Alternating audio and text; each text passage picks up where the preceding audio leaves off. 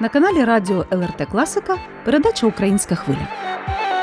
У студії Олег і Олена Головатенки. Вітаємо вас, друзі! Днями у Вільнюсі відбувся триденний міжнародний конгрес переосмислення України та Європи нові виклики для істориків. Поміж актуальних, а подекуди і полемічних тем доповідей та дискусій серед науковців, громадських діячів та дослідників була озвучена болюча проблема, яку породила війна і про яку не часто говорять. Доля цивільних українців, що стали заручниками, полоненими та політичними в'язнями Російської Федерації. Аби привернути увагу світової спільноти та медіа до питання порятунку задля ефективності у намаганнях визволити членів своїх родин з Росії, вони діють не лише самостійно, а й долучилися до відповідних громадських організацій, зокрема об'єднання родичів політв'язнів Кремля. Українського руху сімей полонених повернення додому та громадської організації Цивільні в полоні. Дізнавшись, що рідні українських бранців тут, у Вільнюсі, ми взяли мікрофон і одразу по їхньому прильоту поїхали до готелю, де вони зупинилися, аби поспілкуватися ближче. Знайомимося. Вигівський Петро, батько Вигівського Валентина. Зазвичай я представляюся батько шпигуна, тому що мій син російською владою засуджений по кримінальній статті 276 шпигунство. Чотири дні буде 9 років, як він знаходиться у в'язненні. Мене звуть Ізабела Пєх. Я донька цивільної полоненої Олени Пєх, яка вже 5 років знаходиться в полоні сепаратистів. Вона засуджена за зраду батьківщину на 13 років. І я єдина її рідна людина, яка бореться за її звільнення. Мене звати Катерина Огієвська.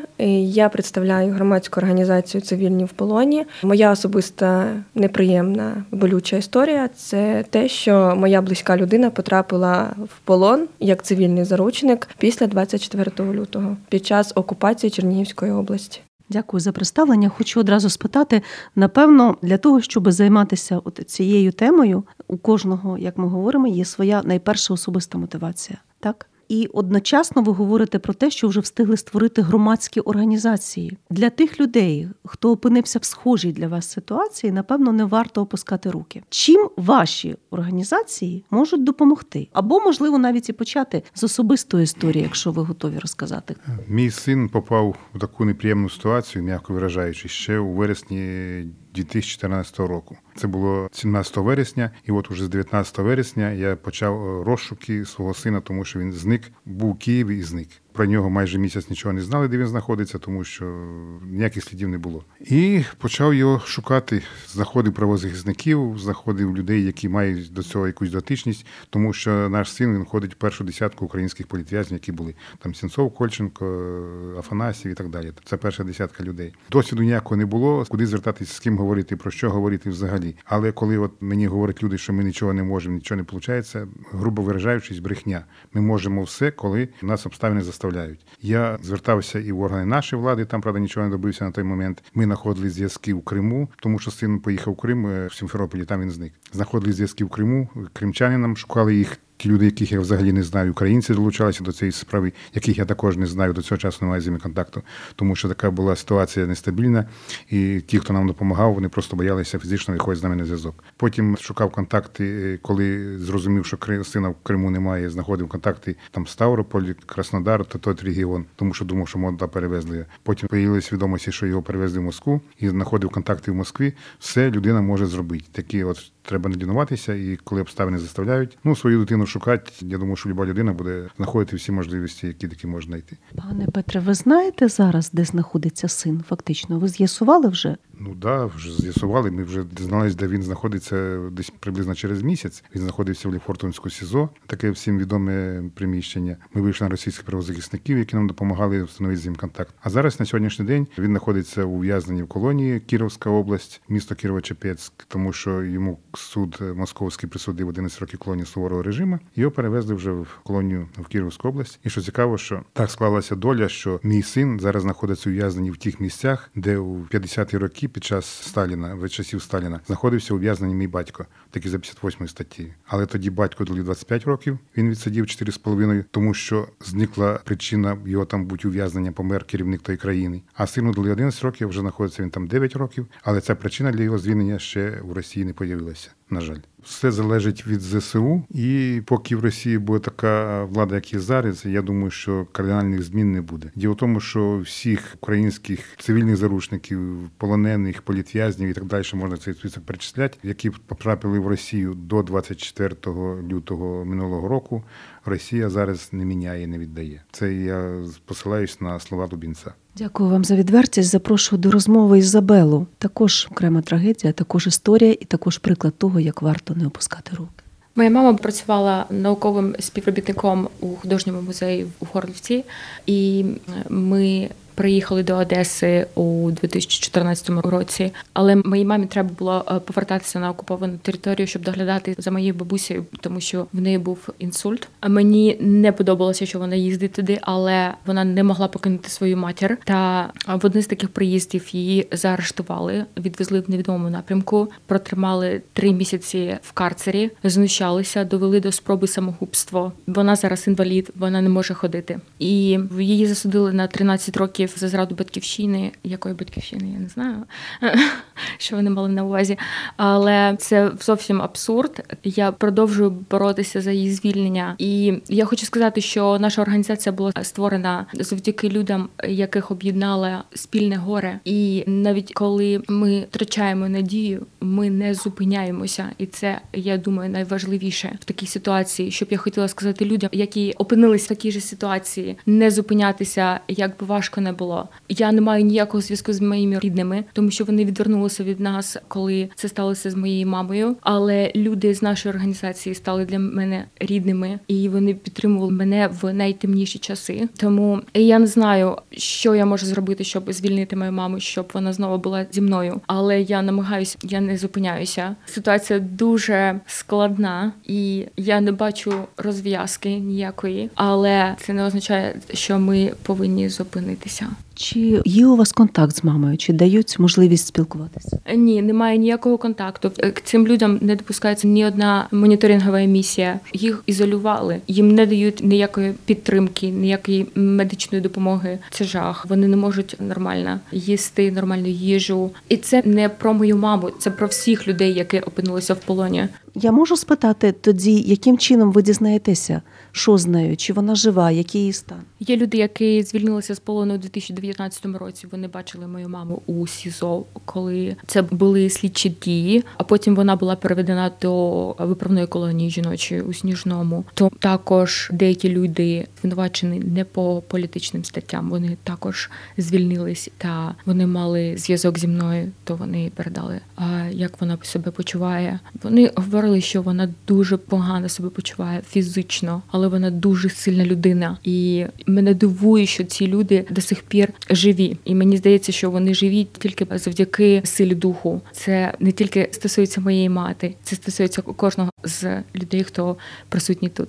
Дякую вам дуже. Запрошую до слова Катерину. Я хочу почати свою розповідь історію про те, що ми, як і всі українці, 24 лютого прокинулися від того, що почули вибухи, те, що почали говорити, почалась повномасштабна війна, вторгнення Росії на Україну. Ми проживали в Чернігові. Вирішили, що так як вони йдуть на саме місто, у селищах, селах буде безпечніше. Я гадаю, так більшість вважала, тому що в селах було багато населення. І ми поїхали в перший же ж день під Чернігів, це 15 кілометрів від області. Це називається Михайло Коцюбинське. Так, дійсно, перших там декілька днів було тихо. Але ж потім пішли колони зі сторони Білорусі. Але вони поки що не чіпали нікого. Ми сиділи вдома. Але 4 березня вони прийшли перевіряти документи. Ми знали вже, що в них є така систематична ситуація. Вони заходили, дивились телефони, паспорти і ну ніяких, ну нічого.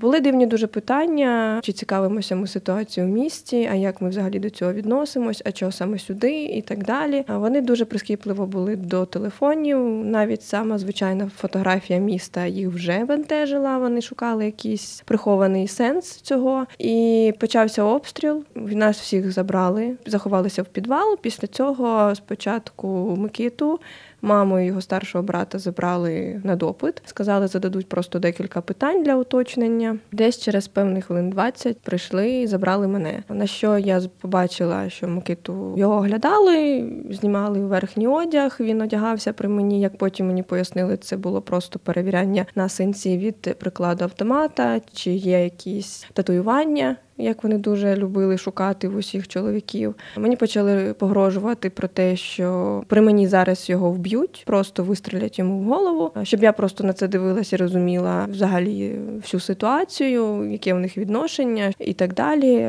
І в цей момент ми стояли навколішках, і навколо нас було ну десятки солдатів російської армії, і вони всі були з наведеною зброєю на нас.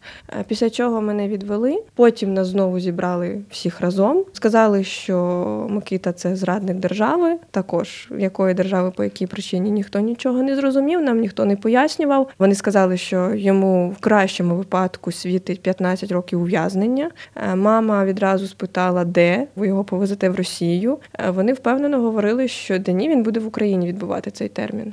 Тобто настільки вони були впевнені вже в своїй правоті і перемозі, що вони спокійно відповідали нам такі речі. На що потім там один із них представників, як ми зрозуміли, він старший і взагалі ФСБ, бо назвався начальником безпеки колони, саме тієї, яка йшла. Він мені сказав: не хвилюйся, це така процедура, його відпустять. Його допитають, все буде добре, чекай. Ми прочекали так добу. Ми знали, що забирали там деяких місцевих, все на допити, але їх відпускали так, їх знатно моцно били, деякі були із переломами, але відпускали. З села на той момент не відпустили тільки двох: це Микита і ще один місцевий Прохоренко Олег. Його після деокупації, на жаль, знайшли вбитим в бліндажах. По ньому було видно, що він зазнавався тортурам, руки були зв'язані, і вистріл був просто в голову. І як судмедекспертиза поставила, що вони його вбили саме тоді, коли відходили. Тобто його знайшли через 10 днів після деокупації, десь приблизно така термін після смерті пройшов. Ми зрозуміли, що його тримали там бо були на руках і мозолі. Видно, що він робив якусь важку роботу. Де Микита, ми й досі не знаємо. Його останній раз бачили на пожежній частині з цим же ж Олегом. Після чого їх повезли в невідомому напрямку. Одного знайшли. Микити досі немає. Ми не знаємо, чи він є серед живих, чи серед мертвих. Точно місце перебування його невідоме. На всі запити, які ми направляли від імені мами в Російську Федерацію, нас ігнорують, нам нічого взагалі не відписують. По нашим вже пошукам є ймовірно, що його могли утримувати в Білгороді в СІЗО 3 але це ж все ж таки наші домисли. В нас підтвердження офіційного немає. Е, за півтора року його ніхто не бачив, не чув взагалі. Ми дуже сильно хочемо вірити в те, що він живий. Якщо взяти, наприклад, наше ГО цивільні в полоні, це ж все ж таки громадська організація, яка об'єдналася. Просто люди відчаї шукали Фейсбук, Телеграм, Інстаграм, подавали просто що чи не бачили ви цю людину чи іншу, і потім так вже за допомогою вже більш таких довготривалих громадських організацій нам допомогли оформити свою. Ми присутні на зустрічах і в офісі омбусмена. Ми їздимо на зустрічі в координаційний штаб, коли піднімається питання цивільних заручників. А дійсно вони заручники, вони не полонені. Нам розводять руками, тому що інколи відповідають, потрібна політична воля. Політична воля натякають на те, що це саме Росії повинна бути, тому що Україна чекає усіх і готова приймати кожного, кого повертає Росія. Ми знаємо що є випадки, їх не можуть надати на обмін тому що це цивільні заручники, а не полонені. І згідно Женевської конвенції це недопустимо. Але все ж таки бувають випадки, коли Російська Федерація під час обмінів привозить цивільних. Деяких вони просто відпускають і наші забирають, деяких вони можуть все ж таки впихнути в обміни. Ми цьому дуже радіємо, але таких випадків дуже мало. За весь цей час, за півтора року, цивільних повернулося близько 120, Це максимум. Із тієї цифри, а їх тисячі, точної цифри взагалі невідомо, тому що більшість вважається безвісті зниклими. А як ми знаємо, що безвісті зникли, це може бути і в полоні, і вбитим. Тобто тут ситуація 50 на 50. Тому ми піднімаємо це питання і стараємося виходити на міжнародний рівень, тому що інколи люди все ж таки, на жаль, на превеликий навіть жаль, не розуміють, що це таке депортація, а що це таке полон та заручники. Вони вважають, що це все просто депортовані люди, які знаходяться на території Росії, і їх просто не відпускають. Ми намагаємося намагаємося донести, що цивільні заручники, так само як військовополонені, мають тортури, з них знущаються не менше ніж з військовополонених. Немає умов е, утримання, немає належної медичної допомоги. Тобто люди і у поважному віці навіть знаходяться в полоні. Люди з хронічними хворобами, яким навіть там за декілька днів до повномасштабного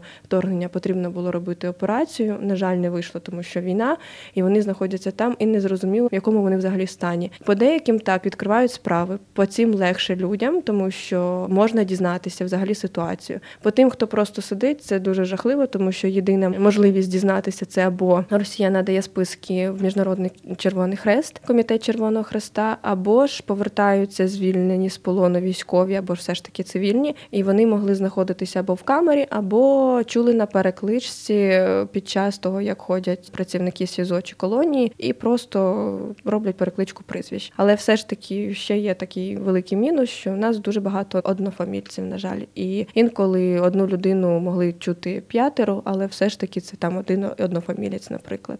Тому ми зараз ще хочемо підняти більше. Наскільки відомо, що так наша країна працює над обміном всіх на всіх, але це дуже тяжкий процес. І ми б хотіли все ж таки, щоб люди поверталися, і ті, що були затримані до 24 лютого, і ті, що затримані після 24 лютого, тому що все ж таки страшно.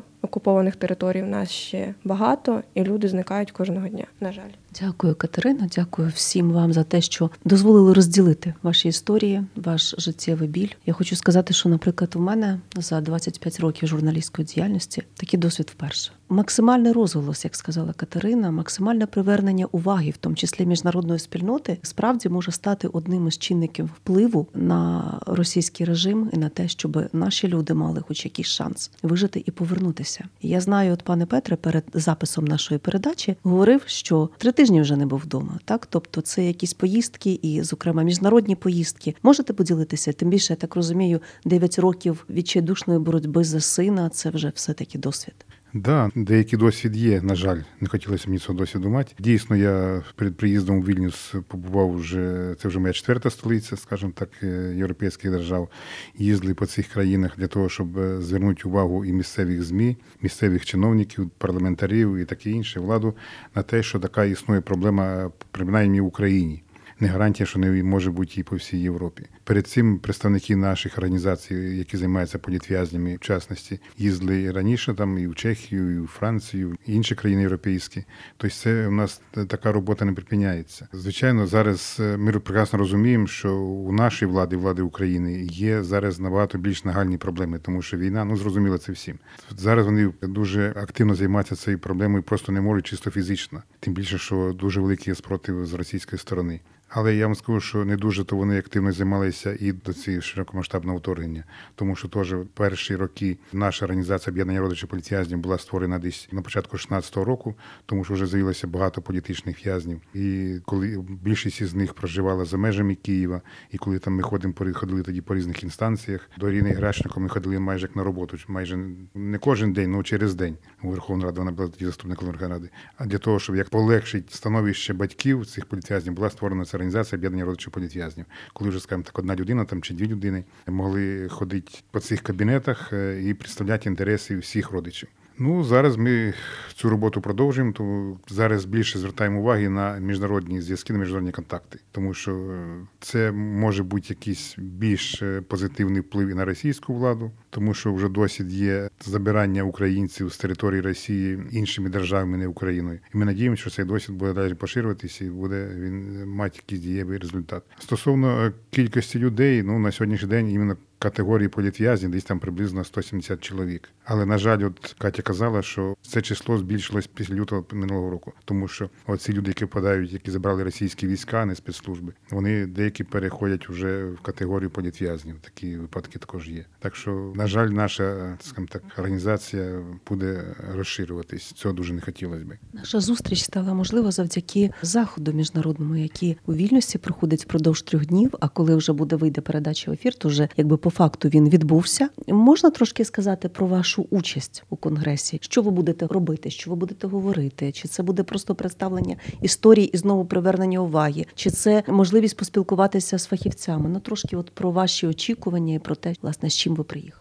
По-перше, це дійсно привернення уваги, показати те, що не одна категорія цивільних, а їх декілька, тому що історія одна, але підґрунтя історії в кожного різне і затримання різне. Також це можливість поспілкуватися з міжнародними представниками, донести особисто, що ось ми, на жаль, так от склалося з нами, і ми хочемо показати, що ця проблема не тільки в трьох людях, наприклад, а таких тисячі. І хочеться, щоб все ж таки міжнародна спільнота після цих трьох днів більше почала розуміти, що все ж таки цивільних потрібно рятувати, тому що це найбільш незахищена. Ланка взагалі у нас в країні, тому що по військовополоненим все ж таки діють Женевські конвенції, їх обмінюють, ідуть на рахунок цього перемовини систематично. Все ж таки раз в місяць десь дає якийсь обмін, хоча б п'ять чоловік, але це вже щастя, їх повертають. А цивільних поки що це питання стоїть на місці, тому що ми розуміємо, що питання політв'язнів це люди відбувають терміни. А як коли вони відбудуть термін, що буде далі з цими людьми? Як працювати в цьому руслі? Так само ті, хто затримані на тимчасово окупованих, те саме ЛНР, ДНР, це також питання, що якщо їх відпустять, а що буде далі? Тобто, це потрібно піднімати питання не тільки в плані там того звільнення, а взагалі як бути людям цим потім, тому що соцпідтримка також важлива. Цивільні люди повертаються інвалідами, цивільні люди набувають там хронічних хвороб, таких, що їх потім дуже довго лікувати, і не факт, що людина зможе повернутися, хоч якось до попереднього життя, яке було. Тобто цих питань дуже багато. До кожного хочеться привернути увагу, але ж найбільше поки що хочеться, щоб вони нарешті поверталися додому всі, не в залежності, коли вони були затримані. Цей захід надзвичайно важливий. Він привертає увагу до історичного контексту. Чи зрозуміли ми в ході цієї широкої війни, що е, фактично ця війна є світоглядною і вона є геноцидною, тому що вона спрямована в першу чергу на цивільних? То в корені лежить фейкова історія розлюднення нас, як нації, як українців, інформаційний злочин. А далі вони вже в головах своїх нас перемогли. І далі, як казала Катя, вони зайшли і вже вважали, що зайшли як на свою територію, і кажуть, що ви будете сидіти, як то кажуть, в Україні. От чи зрозуміли ми цю історичність цього моменту, чи зрозуміли ми свого ворога, чи зрозуміли ми, що ця війна геноцидна на знищення нас як нації? Ну, я можу, скажімо так, привести приклад моєї сім'ї. Мій дід Гарбовський Франц Кашперович, етнічний поляк, був розстріляний в 37-му році. Причина, я не бачу матеріалів цього діла, але надію, що знайду їх, почитаю, чому він був розстріляний. Ну, скоріше все, за контрреволюційну діяльність. Мій батько Вігівський Степан Олександрович, учасник Другої світової війни, воював в радянській армії, закінчив війну в Берліні. Потім ще 5 років відслужив в радянській армії на території Німеччини. Але після війни в 51-му році був заарештований і засуджений як ворог народу по статті 58, де відбував в Кіровській області своє покарання. Зараз вже в наші часи мій племінник, син мого брата, у 14-му році загинув на цій війні. Також пішов захищати свою країну від вже інших фашистів, вже російських. Бо якраз було приблизно 40 днів, коли загинув племінник, зник мій син Вігівський Валентин, який засуджений ну не ворог народу, а шпигун, який хотів, як сказав російський журналіст в програмі Весті у 15-му році, коли оголосили приговор, що він хотів розрушити воздушно-космічні сили Росії. Не багато не мало. І цікаво те, що він сидить в тому ж самому ж гулазі в Ятлах, така організація колись була, де батько мій сидів, Кіровська область. Зараз там знаходиться мій син. От така бачите, зв'язок долі діда й онука. Так що це історія така, вона показує, що країни міняються, назви країн міняються, назви тось прізвища лідерів міняються, а ворог залишається один той же самий Кремль, Москва. Якщо близька або рідна людина раптом опиняється в руках росіян, що робити? Ну реально до кого звертатися? Я хотів привести такий дуже цікавий приклад з приводу того, що може бути з людьми взагалі в Україні. Це як вже мій син зник через декілька років. Зустрічає мене однокласниця, говорить, що в її подруги проблема дуже велика. Її син поїхав на заробітки в Росію. Була колись така акція в Києві. Наймали працівників там кур'єрами чи іншими. Він поїхав в Росію, його там захопили, звинувачили в тому, що він продає наркотики, і дали 15 років колонії суворого режиму. Якраз у нас цією темою займалися в Києві правозахисники. Я дав їй контакти, телефони, все звертайся, і тобі буде хоч якась допомога, хоч це буде діло легалізоване. Не значить, що я повернуті, але буде легалізоване, більш безпека буде для дитини. Зустрічаю я знов через рік цю знайому, питаю, як вона зверталась чи ні. Ні, не зверталась. Питаю, чому. Боїться, щоб не стало гірше. Дитина отримала 15 років у колонії суворого режиму, а Мама боїться, щоб їм не стало гірше. Вона не доживе до того часу, коли він повернеться після 15 років колонії суворого режиму. Тому я звертаюся до всіх людей, до всіх, не тільки українців, а всього світу, що якщо якась сталася біда, ну такого плану.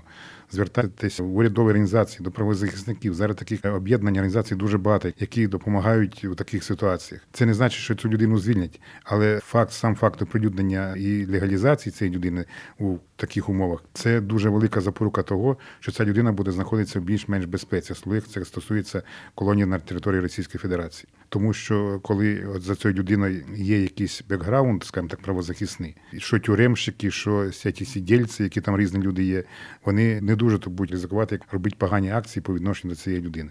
Тому треба звертатися і не чекати, що це все само мінеться. Це не гриб, сам не проходить.